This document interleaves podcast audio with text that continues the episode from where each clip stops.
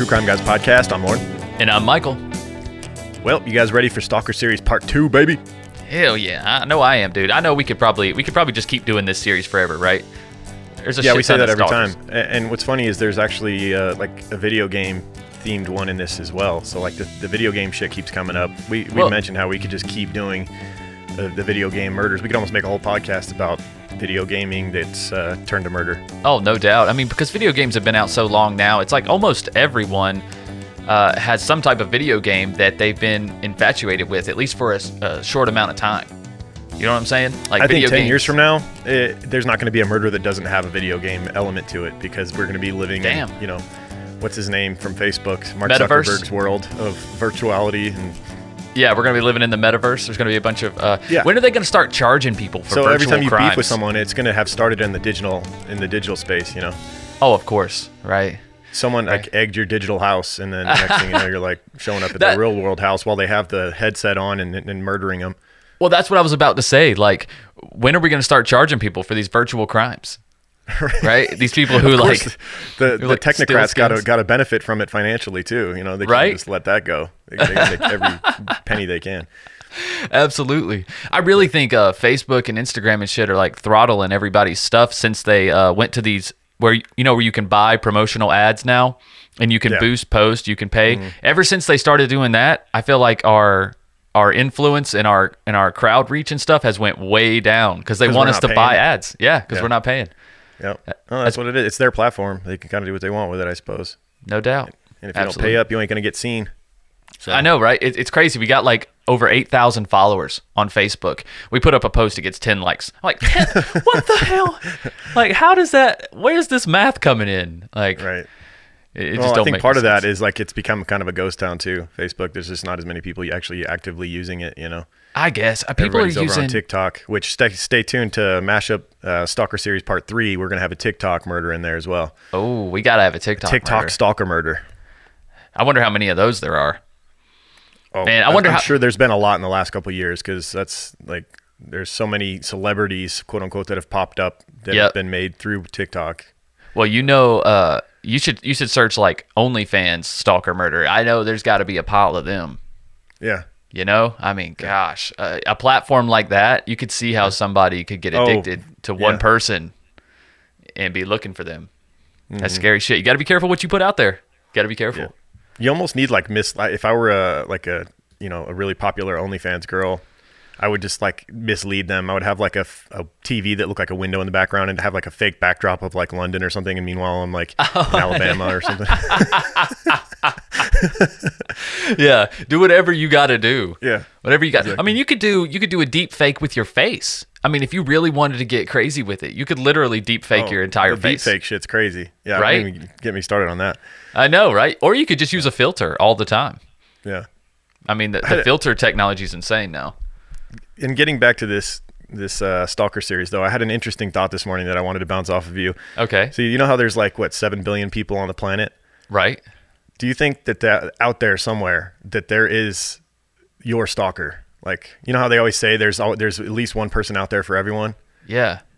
There's got to be at least um, one person out there that would be so obsessed with you no matter what you look like or you know who you are whatever. There's a yeah. stalker for everyone. Like do you think that's true? Like maybe we one, haven't right? like Obviously, we haven't some met people them. that attract a lot more stalkers but yeah, absolutely. I think yeah, there's some people that are just more stalkable than others. I just um, wanted to scare everyone, just like just so you know, if you're listening to this, there is a stalker for you out there. It's just a matter of whether you run into them or not. Yeah, maybe you haven't found them. Maybe they don't even know you exist yet, right? Exactly. But you're saying but there's a type of person. You might go to the grocery store today and find your stalker. Oh, it sounds like an advertisement. Yeah, more than likely, I'm just going to find someone out there for you. right. But wait, more there's li- more. If you're hot, there's way more. Uh, there's way more. Send us a picture. We'll tell you how many probable stalkers you have. yeah, should create an app. You probably have at least 67 active stalkers at this moment. right? Due to the symmetrical quality of your face, right. you have thousands of stalkers. Yes. Right. Please curl down on your body. Oh yeah, you have way more. Oh yeah. Oh my god. All right, we're getting off the rails. We're getting off the rails. You ready to ready to jump into Stalker Series Part Two? We have two cases once again for this one, um, and and they're pretty interesting. So yeah, they are. Let's do it, man. I'm just an average man with an average life. I work from 9 to 5. Hey, hell, I pay the price. All I want is to be left alone in my average home. But why do I always feel like I'm in the twilight zone and I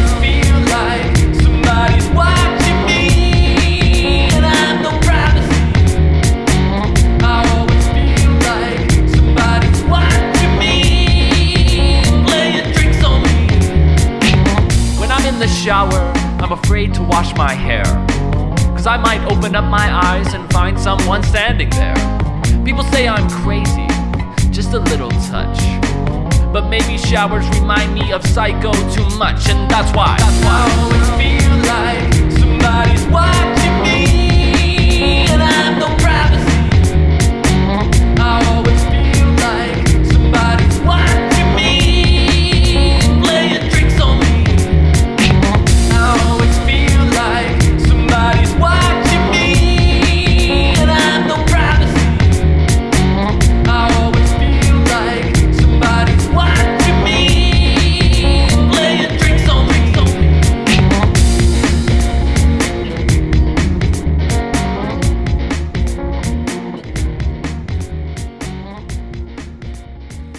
for our case this week, number one, case number one, uh, we are going to travel once again across the pond. I feel like we've been doing some uh, some UK cases quite a bit lately. Yeah, I like that. I like I like to hear your uh, Australian accent every time we do. I know. okay, just so my, we're not, just so it's clear, Michael knows that uh, you know the UK doesn't include Australia, but I can't do a British accent without sounding Australian for some reason. Just to make that clear. Oh yeah, yeah, it's true. So all right, mates, let's get into this. Probably get a bunch of feedback. These idiots don't even know Australia's not in the UK. If you don't know, I'm from uh, London, mates. right, right. Crikey, Where are you from? Nottingham. Nottingham. Yeah. I think that's how you say it. Nottingham. Nottingham. Yeah. So we're going to uh, going to England in 2007, where we meet 21 year old Joanne Witton, who was an environmental science undergraduate. And every day after school, Joanne would return to her flat above the Orange Tree Pub in Nottingham, uh, where she shared with her boyfriend Matthew Pyke. Uh, and together they they ran a website. And Matthew was a computer science uh, student of Stock uh, Stowmarket, Suffolk. Right. Um, he always loved computers and gaming and planned to someday make a career out of them. And together, Joanne and Matthew, when they would get home from their long day at school and work, they would run a website called warscentral.com. Warscentral.com. Wars Central. Um, okay. Yeah, which was, uh, from my understanding, it was a site which facilitated the sharing of ideas and strategies for this game that they loved called Advance Wars, which is a very popular Nintendo game that's kind of carried on through the years. Right. It came out in 88, I believe, but it's had like numerous reboots. And I think it's due for another reboot uh, this year, actually. I found a recent article that's saying that the game's coming out again. Yeah. So, And so we'll talk a little bit about this game. It's a this it's a advanced war video game. The story takes place on the fictional content on a fictional continent where two nations, Orange Star and Blue Moon, have fighting been fighting each other for years. Uh, Yeah. The conflict enters a new stage when the Orange Star commanding officer named Andy is accused of attacking the armies of two other nations, Yellow Comet and Green Earth, without reason, resulting in a worldwide war.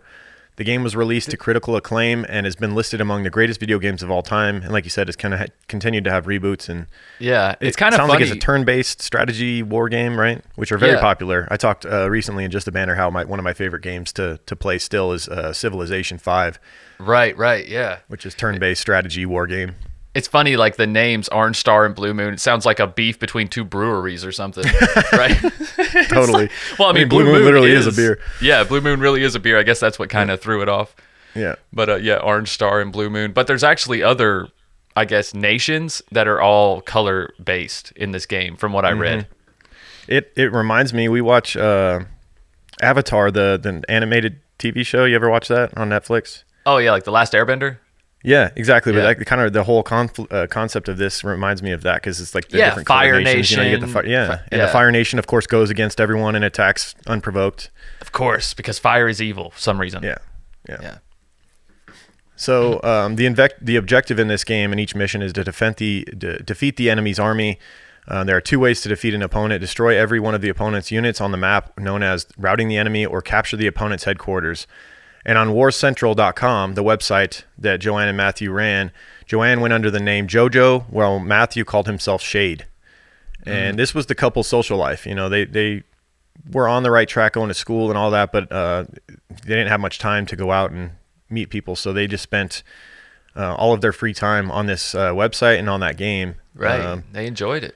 Yeah, and they, they would be up till a lot of nights, 2 a.m., playing this game and running their website. In 2007, Joanne and Matt met a man named David Heiss through the through their website warscentral.com. David was a 21 year old trainee sales representative from Frankfurt, Germany. So they're in England, okay. he's in Germany. Mm-hmm. He starts getting very active on their website. Um, he chose the nickname Eagle the Lightning and would spend up to eight hours a day on the site exchanging tips and strategies for Advance Wars. It probably sounds better in German. That's what I thought. You know, the first time I was like, Eagle the Lightning. That, it, that doesn't even make that doesn't even make sense. Yeah. Yeah, that, like, that's a good point. It definitely must be more German centric. Yeah, yeah. I'd like Eagle to hear the translation. Although it, the, the German language rarely sounds better. I think to yeah. me, to me, personal opinion, it's a rough language. It's a rough yeah. language. Um, unfortunately, Heiss was interested a whole lot more in Joanne uh, than he was the game. It seemed. Mm. After an after an initial lighthearted chat, Heist started bombarding Joanne with messages and emails declaring his love for her. Yeah, that's uh, not a red flag, huh? Right. Somebody but, else doesn't have a social life either. I'm willing to bet. That being said, like I don't know. So far, it's like okay, we got a, a guy that's being a little too pushy on there. Like they have the power of the website. They you could think you could just block him. He's in yeah. another country, and you move on. Unfortunately, well, it's not that simple. Sometimes some stalkers are a lot more motivated than others. You know. Also, usually this isn't how it starts. Usually it just doesn't start with them bombarding them with messages. They've probably played together a few times, you know, yeah. in this game, online, whatever, teamed up, and mm-hmm. it was mm-hmm. pretty harmless for a while. But then it's like you kind of get to know these people that you play online with every day, even though you never see them.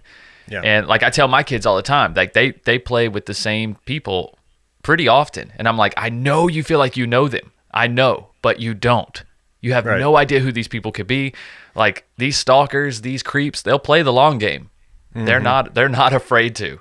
They'll pretend to be your friend for years until yeah. you slip up and give that information. One of the one of the video game cases we did was like that, where the dude was he, like flew and acted like he was going to do a, a, seminar with the girl or whatever, and he ended mm-hmm. up killing her. Yeah. Yep. They had been playing together for a while, and they thought they were friends and whatnot. And yep.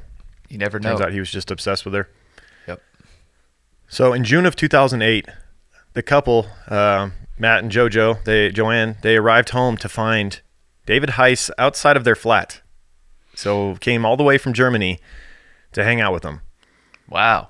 And amazingly, they let him stay at their house for three days. Um, but before kind of like booting him. Um, but when he visited again a month later, Joanne re- rejected his advances and blocked him from access to the site. So now he's showing up every few weeks whenever he can uh, basically right. facilitate the means to get there, uh, pay for a ticket or whatever. Yeah, and I'm sure he he was kind of like surprised the first time, or maybe like I'm in town. Mm, but it's right. it's crazy that you would just let somebody you meet the first time in person stay with you for three nights. Yeah, I don't know. That was yeah. bold. That was really bold on their part.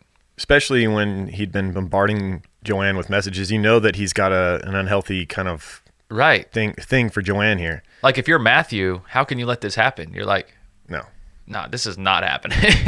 right. Not happening. So in mid-September of 2008, David Heiss sent an email to Joanne saying that he quote had something I would like to give you. Oh, and that's never a few days. Yeah, and a few days later, on September 19th, Heiss flew into Birmingham and took a train to Nottingham. With a knife tucked into his waistband and wearing thick garden gloves, he forced his way into the flat, launching a ferocious attack on Matthew Pyke. So he had waited until Joanne had left for work and mm-hmm. basically broke into the home and I almost imagine Matthew Pyke like headset on, playing the game, and all of a sudden just gets bombarded. Yeah, gets bombarded, and he would stab Matthew Pyke 86 times before 86 heading home to Germany the next morning. Times, dude. There's some rage there. And some? Holy yeah, shit. 86. He took that shit personal. Yeah. Like Matthew what's, must have kicked his ass in that game. What's incredible though is is that David actually or uh, not David Matthew Pyke actually was still alive when he left after being st- stabbed 86 times, and he was wow. able to write the first three letters of Heiss's first name, David, in his own blood on the side of his computer to alert police's uh, to police to his uh, attacker's identity. So Hell he, yeah. was, he was able to write DAV on the side of his computer in his own blood.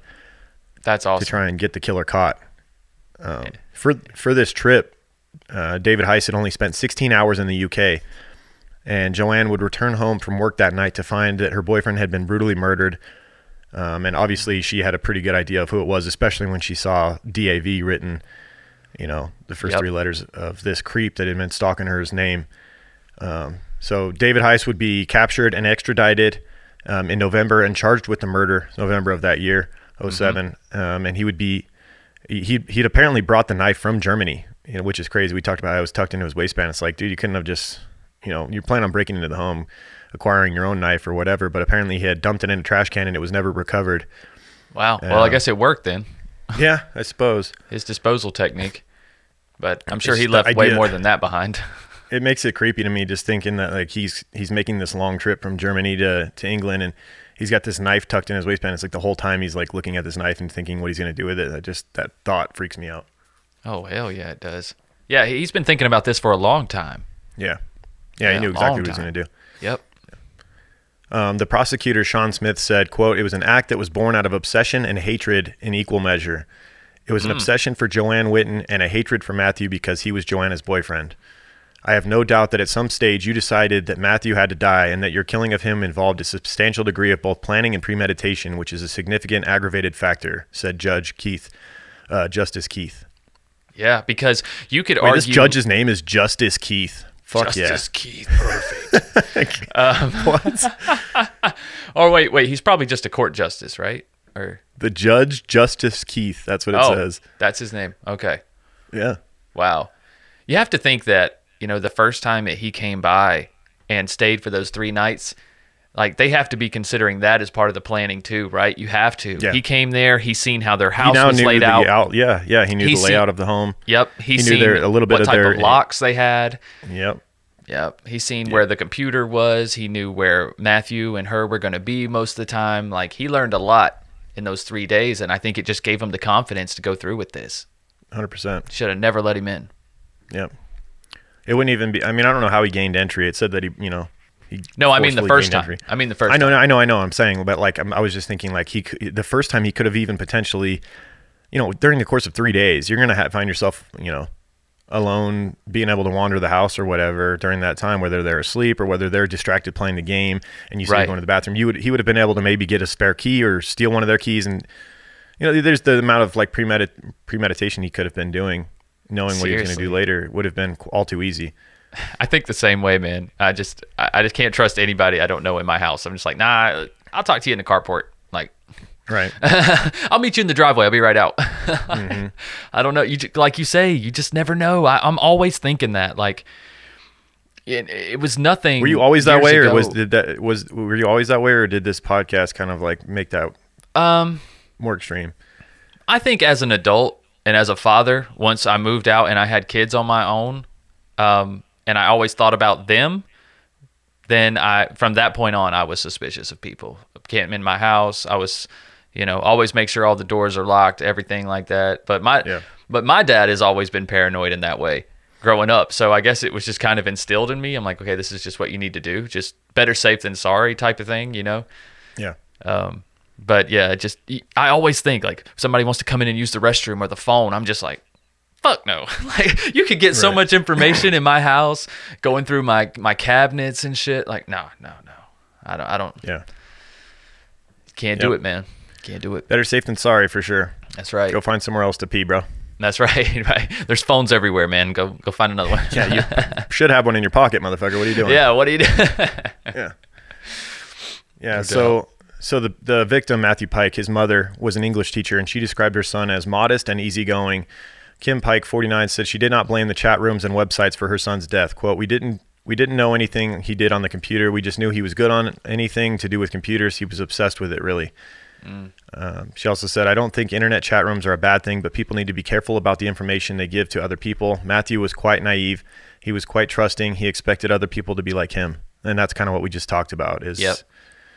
yeah, I mean, there's no way the dude could have known where they lived if they hadn't kind of made that known to him. I don't yeah. know how he just showed up at their flat, you know, and spent those first three days. They must have some, maybe he was, uh, you know, a hacker and somehow got a hold of that information. Yeah, that IP party address. Paid a, yeah, who knows? But it sounds like from what his mom's saying that they were just naive and they, they gave him the address and said, hey, if you're ever in the area, drop by or something like that. Oh, I'm sure they did. Apparently turned out to be a big mistake. Yep. you got to be careful, um, man. David Heist denied the murder and said he was acting out of self defense and was given a life prison sentence and told uh, that he would serve at least 18 years in jail for it. Did he have any defensive wounds that you know no. of? No. Nah, he no. didn't. He got the jump on Matt, and uh, Matt didn't have any way of defending himself. I, like I said, I almost imagine Matt was sitting there with his back turned playing the game. And you know that David Heist already knew the layout of the home, so he could have easily snuck up behind him and, and stabbed him several times before Matt even knew what was happening. God. So, what's crazy is 18 years, right? And this was in 07. So this he could be getting out in a few years potentially if he only gets those 18 years. That's a scary thought. Oh yeah. Wow. And I mean, that's yeah. already what 15 years ago, so right? He could be getting out potentially in three years. And you know, he's probably he's probably not a very domineering figure in jail. I mean, I don't know what this guy looks like, but um, yeah, I don't imagine. I did see. I saw some pictures of him. He doesn't look all that scary. yeah, so I'd imagine he's trying to be on his best behavior to get the hell out of there. Right. So yeah, th- that's the type of person that usually gets out in 18 years. Also, the type of person that often, re- uh, you know, repeats their actions. Repeats. Yeah. Yeah. Who's to say he's not going to go try to find Joanne again? Yeah. Yeah. I don't know. That man. would that would not feel very comfortable if I were her, right? I mean, the guy was already willing to go from Germany to uh, England multiple times and ended right. up stabbing your boyfriend 86 times. Like, you want that guy walking around on the street? How can you ever feel safe again if he gets out? Seriously, and he was a grown man at the time. It's not like an adolescent. It's and he didn't like even. 13, it's not like he even uh, like he didn't even like say sorry or like admit that he had done it. He still denied and and, and you know said he was acting out of self defense. So exactly. That's uh-huh. crazy. They're they're delusional, and you know, Yeah. 18 years is no time. Is that's what we're learning here in this Stalker series that they can hold a grudge for a long or a crush rather for a long time. That's a great segue into our next case, Michael. Great job. Because the next the next case, yeah, the this man spends over 20 years in prison and gets out and immediately goes right back to stalking the person that And Yeah. See, that's what we were talking about uh, with mm-hmm. the Stalker One case with the 15 year crush. We're like, man, if he goes if he goes to prison, he's still gonna come after her. Yep. If he comes to if he goes to prison for an assault or for stalking or for whatever it is, he's just going to get out in a few years and come right back. And look, 15 years, this guy, he gets 18 and then this person 20 years later still a stalker. Yeah. I think also like it's almost easier for that to happen when all you're doing is sitting in jail, you know? Like, That's true. What else is there to That think makes about? it worse, right? That makes it worse. yeah, Like, you don't get the I chance to move on and find a new person and all that, like, and move past your obsession with a certain person. Like, you're in jail probably just thinking about them all day. Absolutely. Like they would have just seen the amazing person that I was. We could be together and be happy right now. Someday I'll make her know it. Right. Stupid Matthew. Yeah. Jesus. You know. Delusional. So let's move on to the next case where we have a um, another more than two decade obsession, which results in tragedy. Shouldn't have though. This is a this is a big system failure case right here. Another one. Yeah. This this one will downright infuriate you. Yeah. So for this case, we're going to go to Washington D.C., where we meet Sylvia Diane Matthews, um, who we can say pretty clearly this the entire system failed. Um, Absolutely. but uh, she was she was a beautiful person. She uh, coworkers at DC's insurance department called Sil- called her Sylvia. Her friends called her by her middle name Diane, and her family called her Dee. Dee had never had children of her own, but we know a lot of people like this in our families that are like they're the they're everyone's mom in a way. that Yeah. was Dee. yeah. Um, she had several nieces and nephews that like she acted like a mother to. Um, and unfortunately, she met the wrong person. Um, a guy named Michael Tyrone Garrett, who served more than two decades in prison before he would come back for her. Um, and we'll get more to, into that in a minute. But let's talk about Michael Tyrone Garrett, who she would cross path with, cross paths with, get into a relationship with, unfortunately, and it would uh, haunt her for many years. Michael Tyrone Garrett was born in 1952 and had no father in his life. His mother gave birth at 15 years old, and he also had three siblings and three children that he lost contact with himself. Hmm. Starting in 1975 with a gun conviction to the 1980s charges and/or convictions for kidnapping, multiple burglaries, assaults, rape, cocaine possession in D.C. and Maryland. Garrett Damn. had 32 arrests and 14 convictions by 1999. God, so- still walking free. like So how- lifelong criminal. Yeah, I mean this guy. God, he had a rap sheet. Holy yeah, I'm not a fan of the three three strike rule, right? But like when you start get to like 30 straight it's arrests, like, it's, like, like 30 strikes. Can we just lock him down for like a Can long we, period of time, right? And not put him on the street next week so he can just go rob someone else, you know? Right. Like these are serious convictions too, man. Yeah, Kidnapping, man. assault, rape, assault, I mean, rape, yeah. cocaine, possession. Yeah, man, he's crazy. Kidnapping. I mean, kidnapping and rape right there. Like, I think you should never get out. That's just me. Yeah. But like, especially when you've done it a few times, you know. Exactly. It's clear you're just gonna keep doing it. Exactly. Inexcusable. So, unfortunately, in 1996, Garrett met D- Sylvia D. Matthews. Her family said at the time that Sylvia was a drug abuse counselor at the old DC jail in Lorton, Virginia. So this is where she hmm. meets him. She's acting as a drug counselor at the jail. She meets him while he's in jail. Oh, he becomes obsessed with her. Maybe she thought she could fix him. I don't know. Um, yeah, or basically- maybe he took her professionalism as her hitting on him. You know what I mean? Like she's trying Yeah. to be. She is a, a therapist, right? So I mean, she's tr- or a counselor rather. counselor. Yeah. So she's there to be kind and to listen Mm-hmm. to you. And, you know, we've talked about it before. Some men can misinterpret those signals very badly. And I think this is a this is a case of that. well, I mean, she did start a relationship with him, so there was something there. At least she gave him a chance. Yeah, that's Oh. true. So they, they were in a relationship after one of Garrett's DC jail releases in 1998. And it didn't take long for her to realize she had made a mistake because in November of that year, 1998, while in a car together, witnesses watched as Garrett attacked Sylvia in the face with a hammer. Jesus Christ. Yeah, that's a signal. Yeah. I was like, it's, wow. She suffered ma- uh, major face wounds and unsurprisingly broke up with him following this. But I think y'all could guess that this wasn't as simple as simple as that for this scumbag. He wasn't just gonna like let Hell her break no. up with him, and that's that's that. He moves on and finds someone else to beat with a hammer. Right. Like it's psychopath, um, man. In January of 1999, Sylvia was at her home that she shared with her mother on Elmira Street in Southwest DC. I mentioned the street name because this house saw some shit, especially the basement over the course of the Oh. next two decades. This it's kind of a creepy scenario where like it, it's like deja vu. You know, Mhm. he attacks her in this basement severely one time, goes Yeah. away for a couple decades, and then ends up attacking her again in that same basement many years later. Hmm. So in January of 1999, Sylvia was at that home on Elmira Street when Garrett broke into the house by prying to open the door. She ran to the neighbor's house to call 911, but when police arrived, they found Garrett in Sylvia's basement with a crack pipe. Um, What the So- fuck? yeah. So he's he's broken into her home and he's just down there smoking crack. And this this I just once again I don't know how this guy just didn't So get wait. locked up for life after like when you start d- looking at the body of evidence as to what type of person he is, you know, you're just like yeah. So he wasn't. So he didn't hurt her in this first break-in. He just No. Broke was into her mistaken on that. house. Yeah, and it's but- just hanging out, smoking yeah. crack. But that basement would later be the scene of Sylvia's murder. and obviously he was he was getting hyped up to probably go up and murder her. I mean that Mm-hmm. He truly just well. you could just see time and time again he did not give a shit about going to jail because too many times he'd been put there and then gotten out and then just Yep, not when afraid of you're it. boldly just breaking into homes in the middle of the day and then like smoking crack in their basement when the cops get there. just- yeah, he wasn't even trying to fleeing the scene. He was just did not care. No. So Garrett would be sentenced to 24 years in prison for multiple burglary and assault charges. So finally, they looked at the body of evidence here and they're like, this guy is just going to keep being a, a menace to society. We have to put a real sentence on him. Yeah.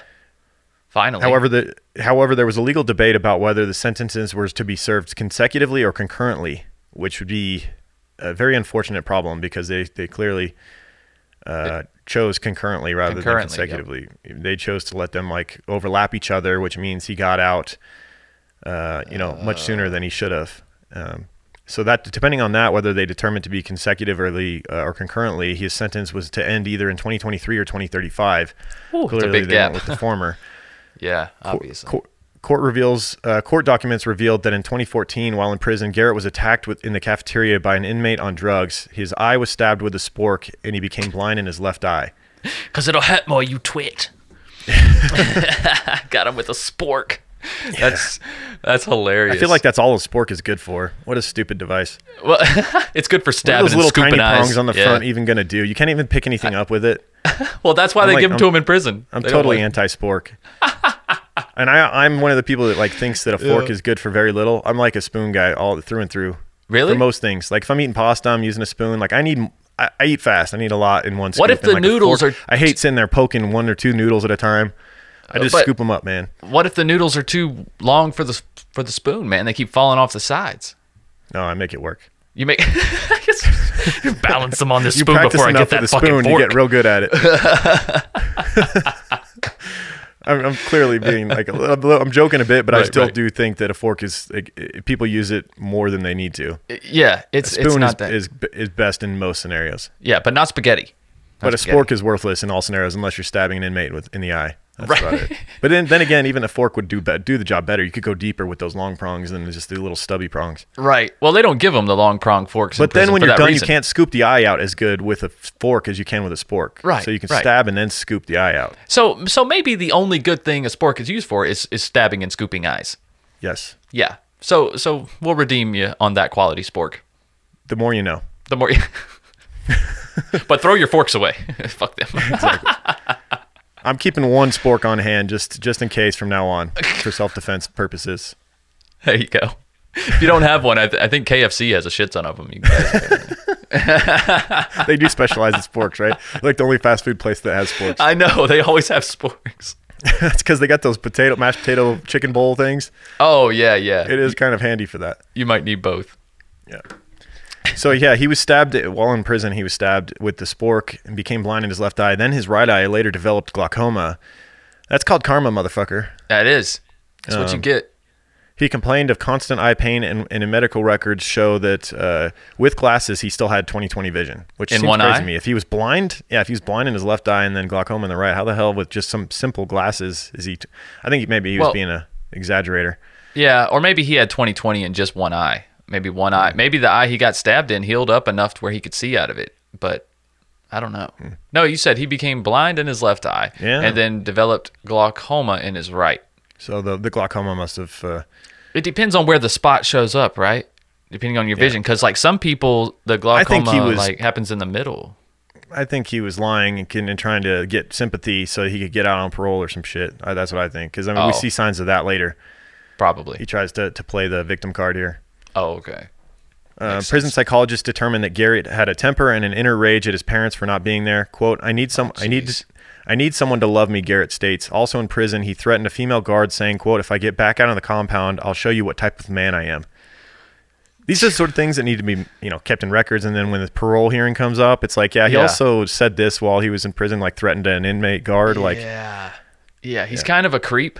It's like, yeah. hey, bro, if you need someone to love you, why don't you be someone that deserves love? Huh? Mm-hmm. That's how you get love. Like, what yeah. the fuck? But, you know, there's an argument to be made that he truly wasn't loved as a child, right? His his mom was absent, his dad was absent. Yeah. He had no I mean, I guess if you're never shown how to love, it can be quite difficult. Yeah. So, for these offenses and the violent nature of his past, when he applied for compassionate release from the federal prison in West Virginia due to his cellmate getting COVID 19, the U.S. Attorney's Office opposed the January 2021 court motion.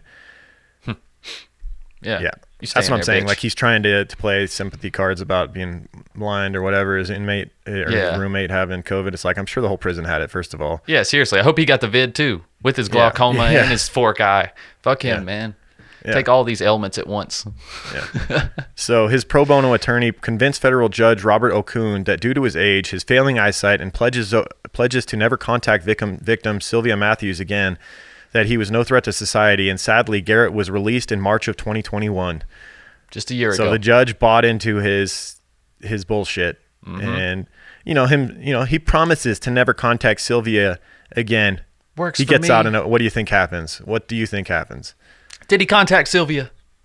Yeah, a little more than that. He made contact with Sylvia. Yeah. That son of a bitch.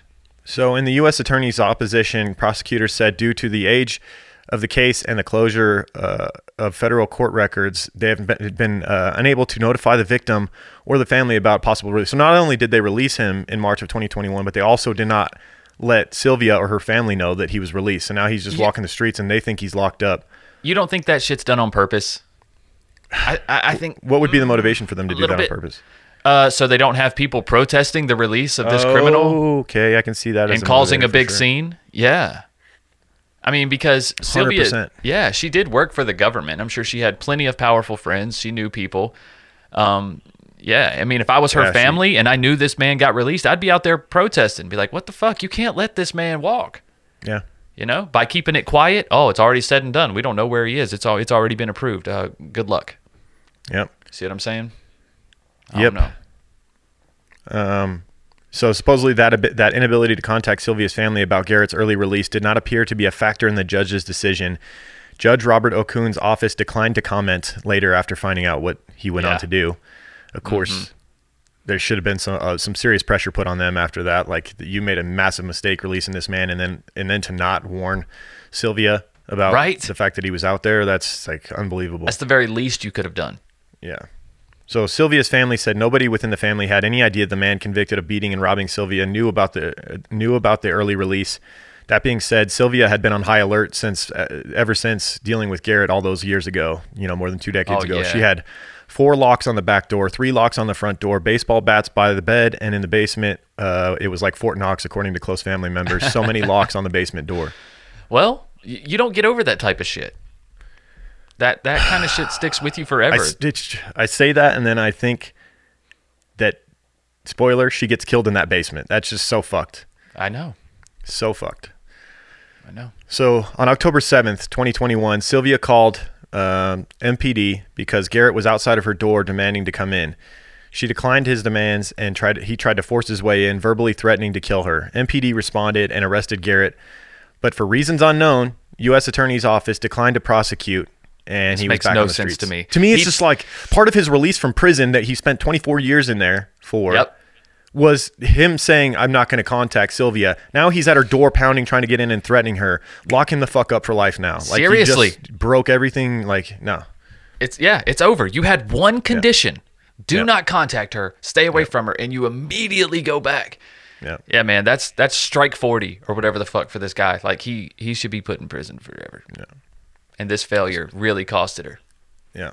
So on October 15th, Garrett's probation officer filed a notice of noncompliance to the court his probation officer reported visiting Garrett as a home, at a homeless encampment near 9th and K Street in Northwest, in Northwest uh, D.C. to remind him to not have contact with Matthews as he pledged. Oh, just so you know, you said you wouldn't contact her. You already did. Yeah. Don't do that. Bad Don't boy. Don't do that. Slap on the wrist. Bad boy. Gosh, Garrett, come on. Yeah, as he lives in a homeless camp, I'm sure he's really gonna just like, okay, yeah, you know, I was wrong. Yeah, he's got so much going for him and so many yeah. opportunities. I'm sure he's not even thinking about her. Yeah.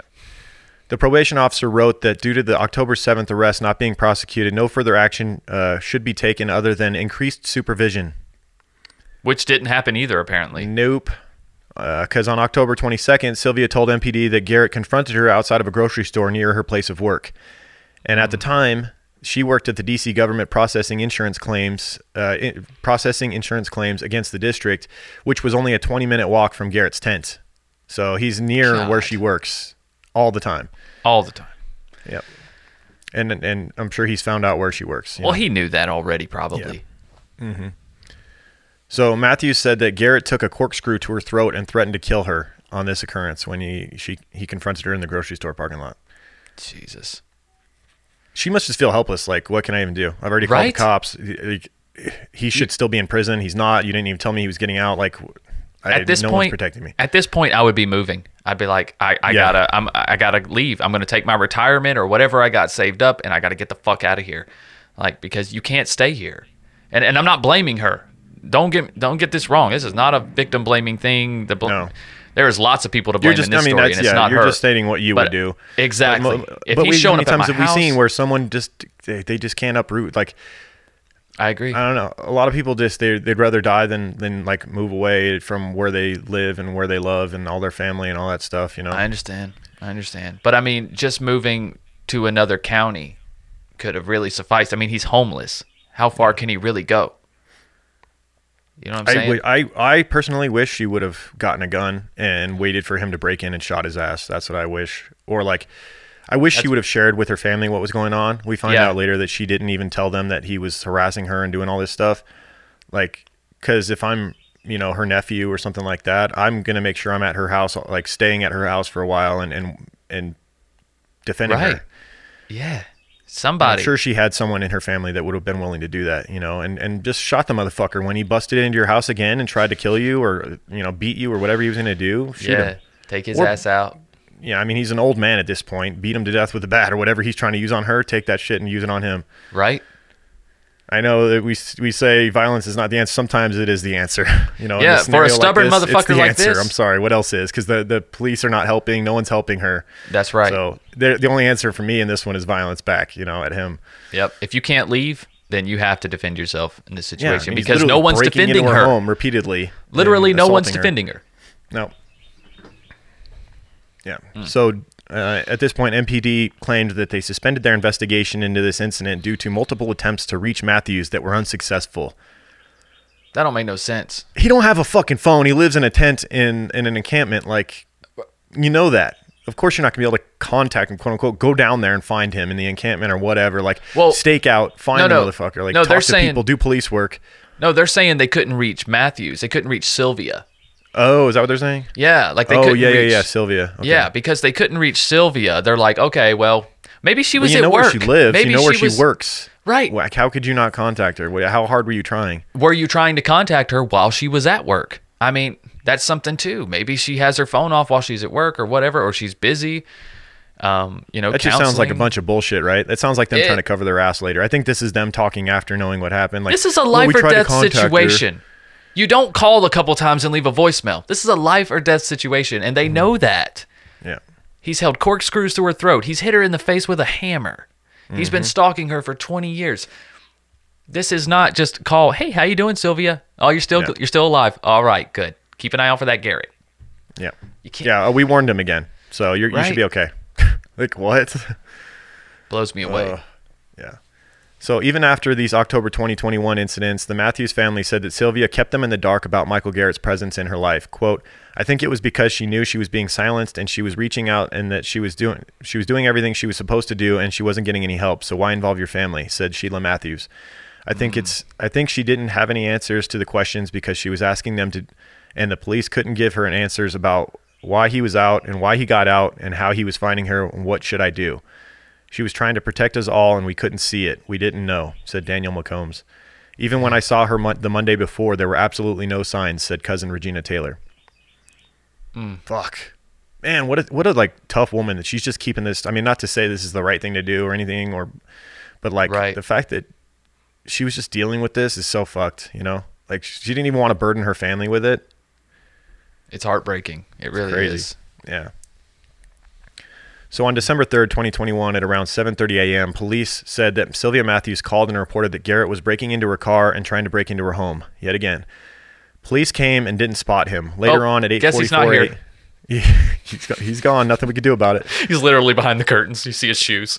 Right. Oh, I guess he ain't here. Ah. Yeah. it's like fucking scary movie over here. Later on at 8:44 a.m., so a little over an hour later, police said that Sylvia Matthews called again and said she spotted him saying, "quote He's not here right now, but he's on the phone." Police oh. came, so she, he was on the phone with her. Mm-hmm. Police came and actually took Sylvia's phone and said to Garrett, "You've got to leave her alone." Bro, this hasn't worked. You've done this how many times? You've said to, to leave her alone. He's it's not clearly not working. He's clearly not, not working. No, He's been he's dealt with police so many goddamn times. Yeah. At this point, like he's he has zero fear of them. Zero. Or anything at this point. So when they said that, he hung up the phone, according to DC police. But by 11:20 a.m., a witness said they heard a person with Garrett's description shouting at Matthews, trying to break in, and heard a fight inside. So guess mm what? He's back a couple hours later after they warned him again. Right. Breaking into her home, and when DC police came in minutes afterwards at 11:20, officers found her near lifeless body at the bottom of the basement. Police found Garrett also in that basement where they arrested him so many years ago, smoking that crack. Twenty was it twenty four years prior or whatever? Yeah. Twenty two years prior. Twenty two years, yeah. Yep. And there are indications that Matthews, uh, so Sylvia had been raped inside the home. Her underwear were not on her body. Instead, they were in the living room. There was a trail of blood that went from the from the room to the basement, according to the prosecutor's report. So you almost wonder if he like threw her down the stairs into the basement. Oh, I know. I know. Um, uh, they, Garrett, they fought all through that house. Yeah. Talk about being failed, right? She called the police multiple times that morning. Right. Um, Garrett, through this, through his public offender, pleaded not guilty. His public defender claims that Garrett was coincidentally in Sylvia's neighborhood, heard a commotion, so he's a hero coming to save the day. Oh, okay. And went into the basement where he found Sylvia Matthews already bleeding. His public defender argues that there was not enough blood on Garrett to indicate that he used a cane found inside the house that was uh, deemed the murder weapon, as prosecutors allege. Quote, I think it's also an example of the system failing her, and it's not just failing her once, but failing her multiple times, said DC Council Judiciary Chairperson Charles Allen. An individual was arrested multiple times, and nothing happened from a prosecution standpoint. The, and this case uh, is, like we mentioned, you know, It's this so was going recent. on well into 2021. It's so recent that there's not even been a trial um, scheduled yet, the murder trial, but he's been convicted or he's been, uh, you know, arrested Yeah. for this and charged with murder. But uh, the trial is, I mean, it's going to be an easy trial. I mean, we already, Oh, no God, jury's yeah. going to, I hope no so. jury's not going to convict on this one. I hope so. This motherfucker need, Yeah. he needs he just needs to go to jail for life or the death penalty, whichever. I mean, at this point. Yeah. Um, but he killed her with a cane. That was the that was the Yep. Uh, what do you, that was, it like a cane that had like one what of the those swords prosecution in alleges it? is that the cane was used. Well, I mean, he beat her. He raped her, beat her with the cane. This is my, the way I see it going down. Beat her. He just found whatever was in the house, used that to beat her, and then threw her down the stairs, which ultimately costed her her life. Right. God, what a piece of shit, man. And the excuse, he heard a commotion and ran over. Wow, man. The audacity. I mean, I got, got to Right. come up with something. I guess that's literally the best defense you could think of. I mean, what else are you going to say? You were there. You were there. like, there's Yep. no doubt about that. So, Yep. and in 2021, they going to know if you were there. That's for sure. Yep. God, what a piece of shit. Yeah. It's it's amazing, incredible, incredible Really that he got away with like just doing what he did to her repeatedly. It- It's The fact that they let him out, period. The fact that they didn't tell her, and Dude, then it's a downright nightmare, honestly. The way that's the way really the is. system It's like a horror movie, dude. It's like Michael Myers just keeps coming back for you. This this No matter kind of how many fucking locks you put on your door, no matter Right. how many times you call the police, he just back, keeps man. reappearing and attacking you. he just keeps coming back. Um, I heard that I watched this short film yesterday on HBO Max. I think it's called Please Hold. Have you ever watched this? No. It kind of reminds me of this. Okay, it's it's set in the future.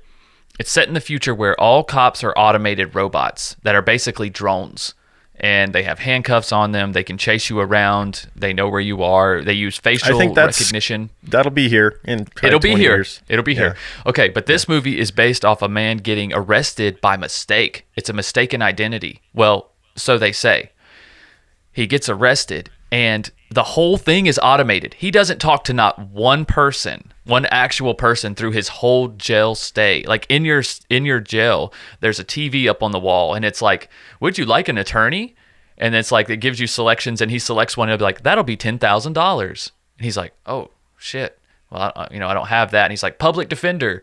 And then a public defender, like this little, it's almost like a paper, you know, the paper clip that used to help you write essays. Like, looks like you're writing an essay. You know what I'm talking Yeah. about?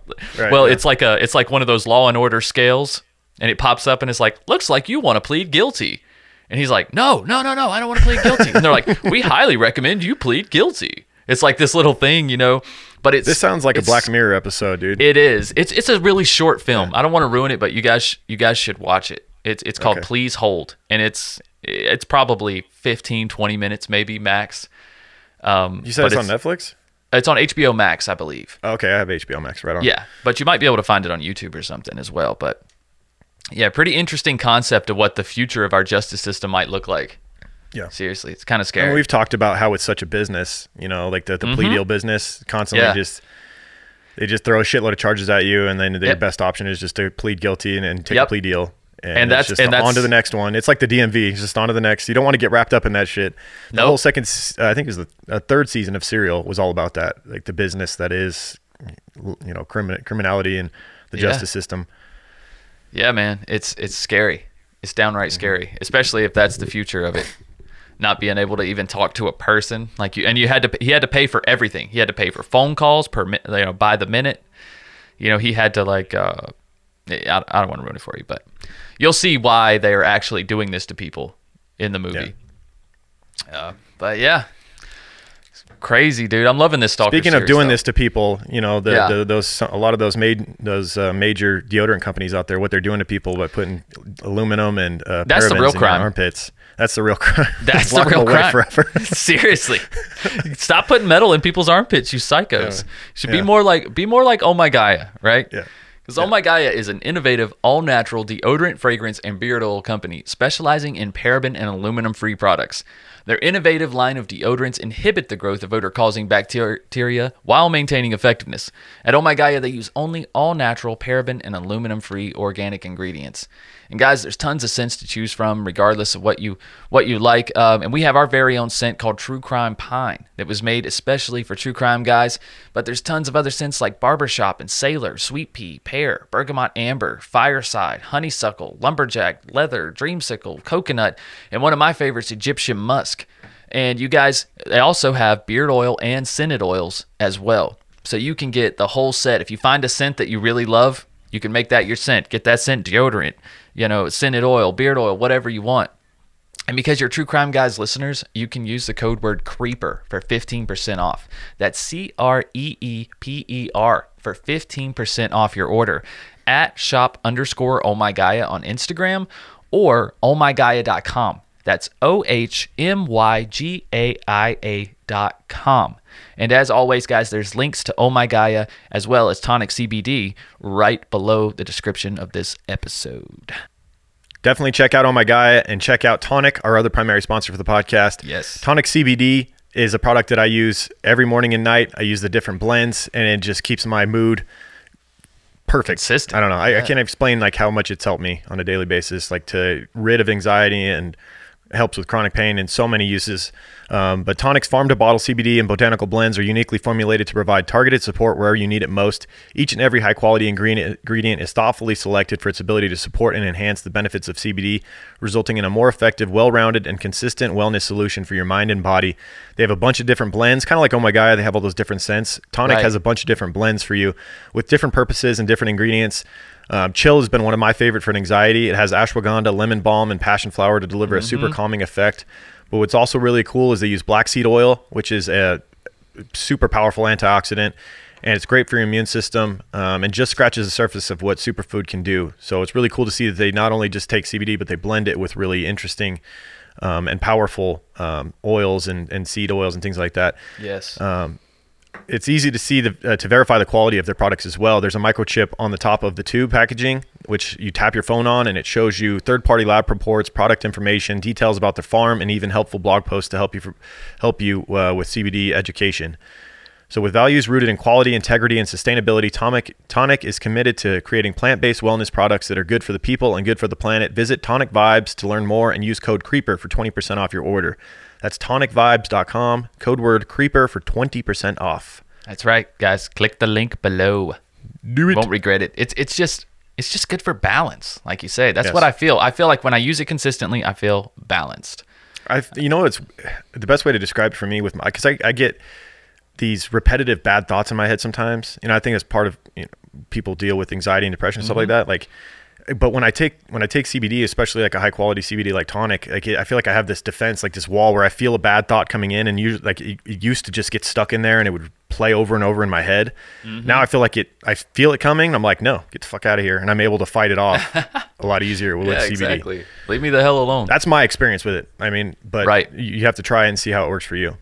Absolutely. And like you say, there's different blends. You know, they got it for healing. There's a mm-hmm. flex for healing. There's the OG, which is great for first waking up, kind of balance. Grounded is my favorite. I take grounded at night. Grounded at night. Every night, religiously. Yeah. And then chill throughout the day. Or if, you know, if you got, sometimes I like to take chill before I podcast, honestly. Mm-hmm. It just kind of helps me stay a little more grounded, you know, because uh, even though, how many episodes have we done?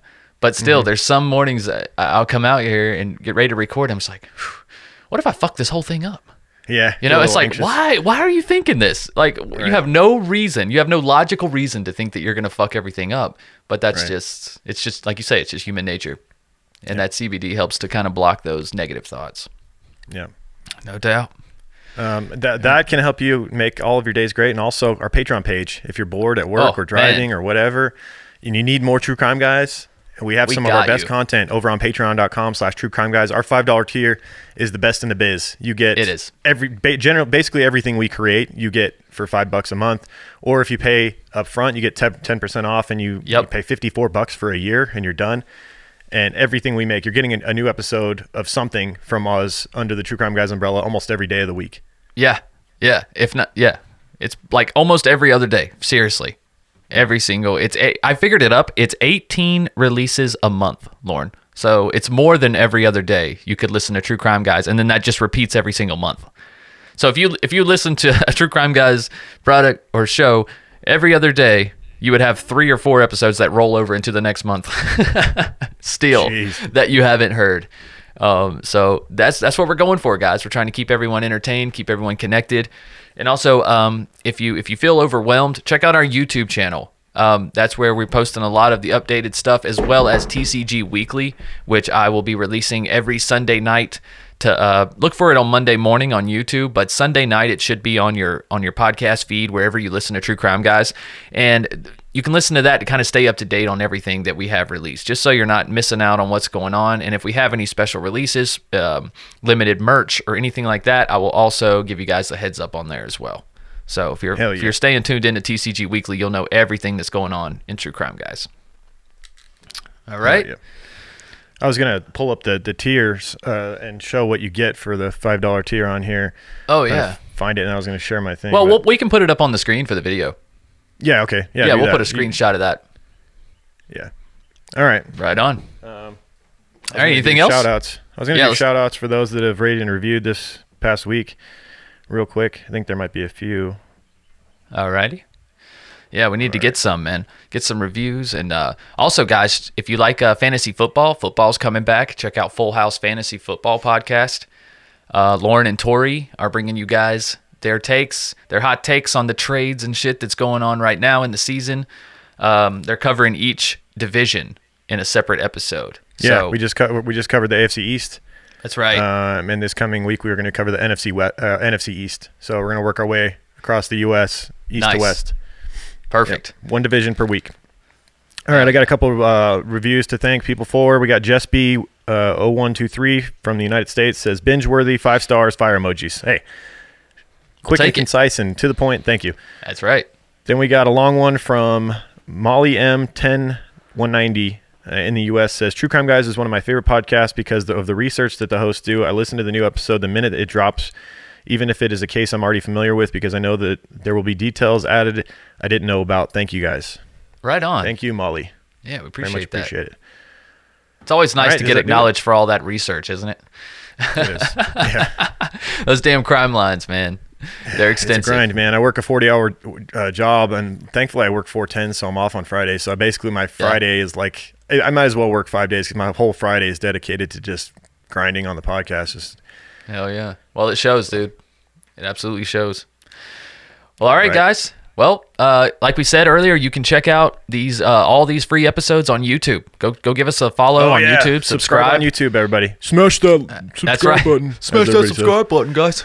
and if you're already if you're already on YouTube, great. How about just Welcome. do a nice ginger click on it? That works yeah, too. You don't need just, to smash. You don't need to break your mouse. Relax. Right. Or your computer.